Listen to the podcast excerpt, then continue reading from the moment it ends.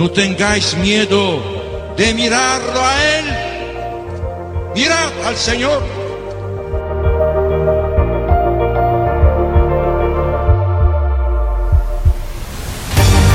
No tengamos miedo a ser santos. Todos estamos llamados a la santidad, que no consiste en hacer cosas extraordinarias, sino en dejar que Dios obre en nuestras vidas con su Espíritu.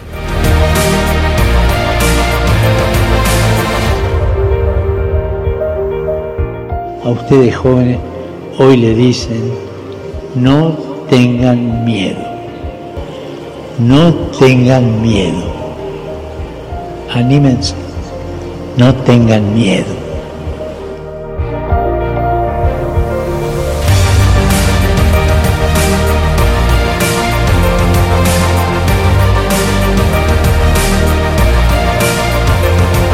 Santos ao pé da porta.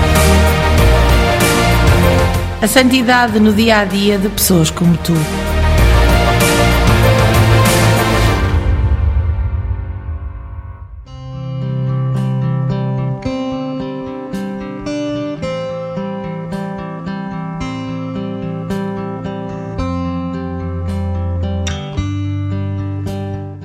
Piero e Lucille Corti, um casal extraordinário.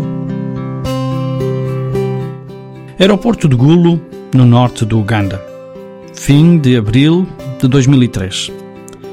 Desde as primeiras horas da manhã, muitas pessoas esperam pacientemente o corpo do seu irmão e amigo, o médico missionário Piero Corti, que era trazido de volta para o enterro. Quando o avião apareceu no céu azul, um silêncio profundo tomou conta da multidão. Poucos minutos depois, a escotilha abriu lentamente, mostrando o caixão. Um grupo de dançarinos tradicionais acholis rodou na dança do Mieliel, a dança habitual reservada a chefes tribais. Assim, regressou àquela que ele considerou a sua terra de adoção, para ser enterrado ao lado da sua mulher, Lucille. Ela tinha regressado exatamente da mesma maneira, em 1996, depois de ter morrido.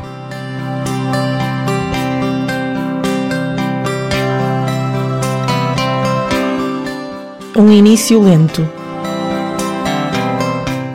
Piero nascera em Bessana Brianza, perto de Milão, em 16 de setembro de 1925. Quinto de nove filhos, Eugênio, o mais velho, tornou-se um escritor realizado. A sua obra mais importante, Il Cavallo Rosso, o Cavalo Vermelho, foi traduzida para 12 línguas. Corrado, o filho mais novo, juntou-se aos jesuítas, tornando-se padre e precedeu Piero em África como missionário na República do Chad. Piero, entretanto, pareceu começar lentamente a entrar na vida ativa. Tinha já 36 anos quando casou com Lucille. Uma das razões para ser assim era que, quando era jovem, era doente. Aos sete anos teve pneumonia. Em 1950, o teste à tuberculose deu positivo. E em 1982 sofreu o primeiro ataque cardíaco, seguido por outros até ao último que o matou. Era naturalmente hesitante no início das coisas, mas uma vez concluído o seu processo mental, ninguém conseguia pará-lo ou controlá-lo no ritmo febril dos seus compromissos e iniciativas. Era assim o seu caráter. Uma vez tomada uma decisão, envolvia-se por inteiro nela, sem calculismos. Era também um gestor inteligente dos seus recursos e dos recursos alheios. Na sua juventude, Piero era atormentado pelo desejo de encontrar uma esposa que pudesse responder às suas necessidades e aceitasse os seus ideais missionários. Confidenciou uma vez: Eu gosto de mulheres bonitas, mas quero encontrar uma mulher forte, uma mulher que possa aceitar permanecer ao meu lado para o resto da minha vida, para partilhar o meu ideal missionário e para me ajudar a cumpri-lo. Deus enviou-lhe Lucile. Piero encontrou Lucile Teasdale, também ela médica, no fim dos anos 50 no Canadá, onde tinha ido continuar os estudos de medicina.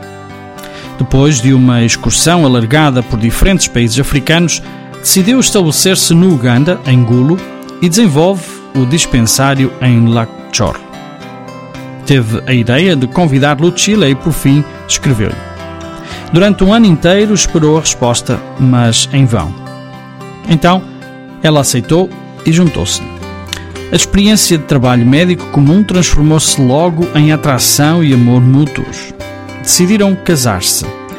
Era 5 de dezembro de 1961 quando Peter e Lucille celebravam o seu matrimónio na capela do hospital, na presença de sete irmãs combonianas italianas pertencentes ao pessoal hospitalar, e foi na frente delas que partiram o bolo de casamento. No ano seguinte, nasceu a sua filha, Dominique, e decidiram permanecer em África para o resto das suas vidas. Desde o início, Piero fê-lo por causa da sua fé cristã, na obediência silenciosa à tradição de profunda religiosidade da família. Lucille, pelo contrário, era agnóstica e um pouco fria acerca da religião, mas extremamente interessada e responsável sobre a vida.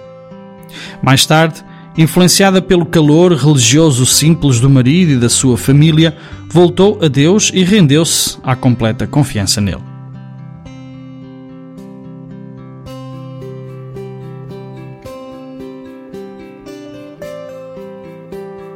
O poder de dois.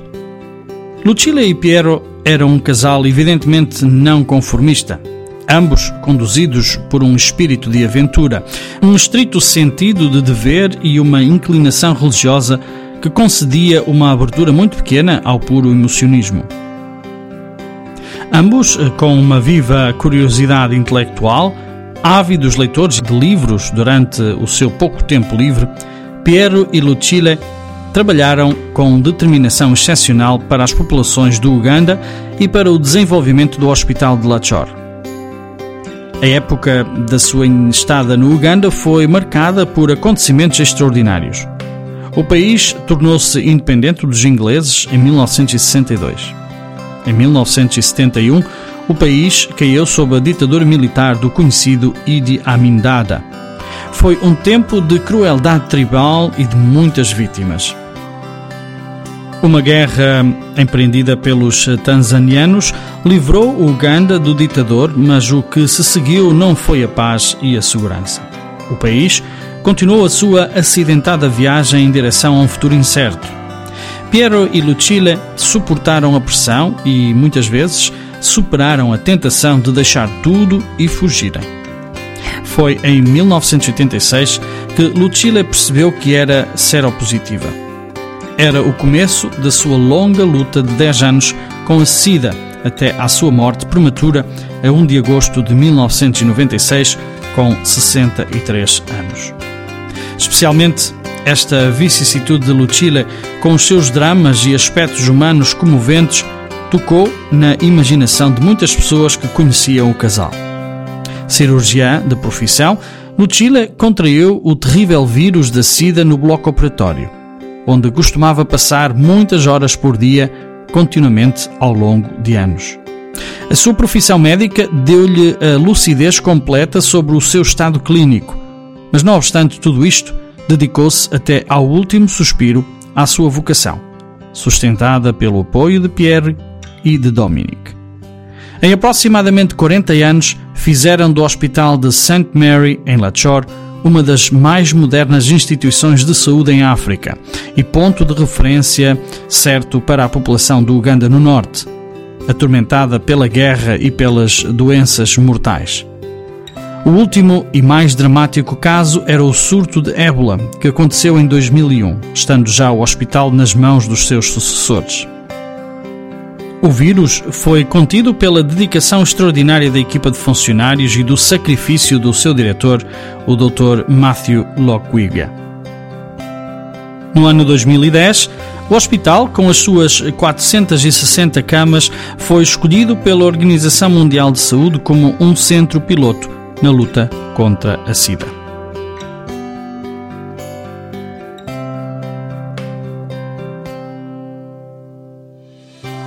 Para os pobres o melhor.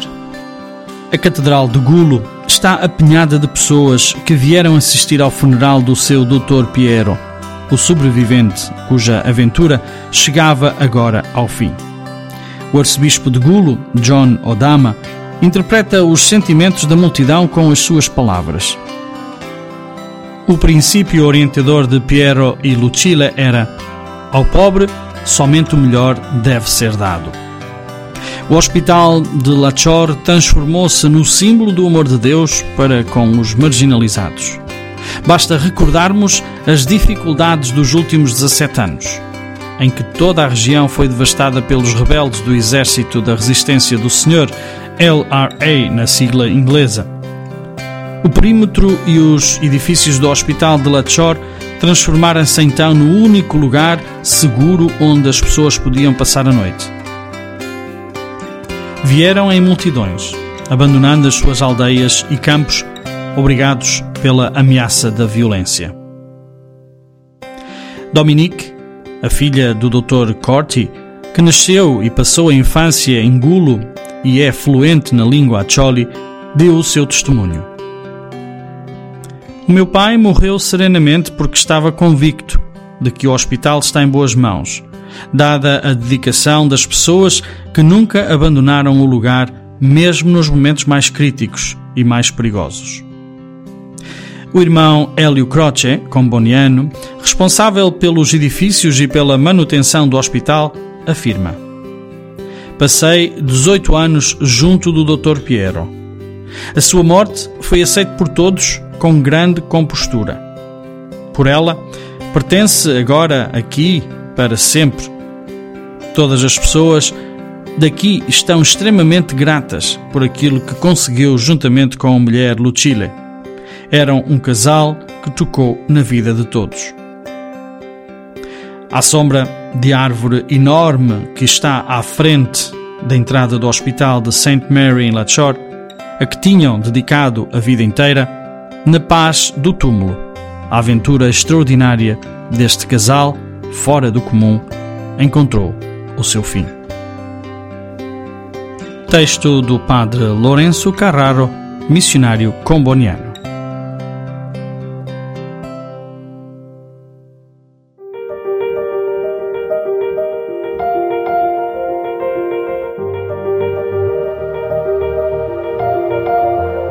No tengáis miedo de mirarlo a Él.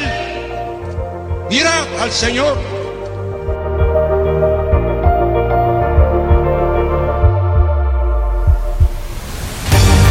No tengamos miedo a ser santos. Todos estamos llamados a la santidad, que no consiste en hacer cosas extraordinarias, sino en dejar que Dios obre en nuestras vidas con su Espíritu.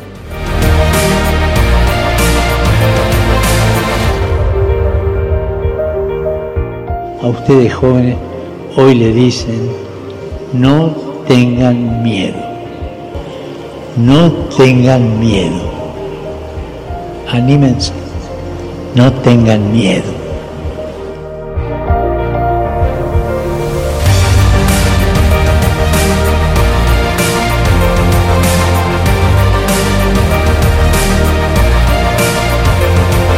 Santos ao pé da porta. A santidade no dia a dia de pessoas como tu.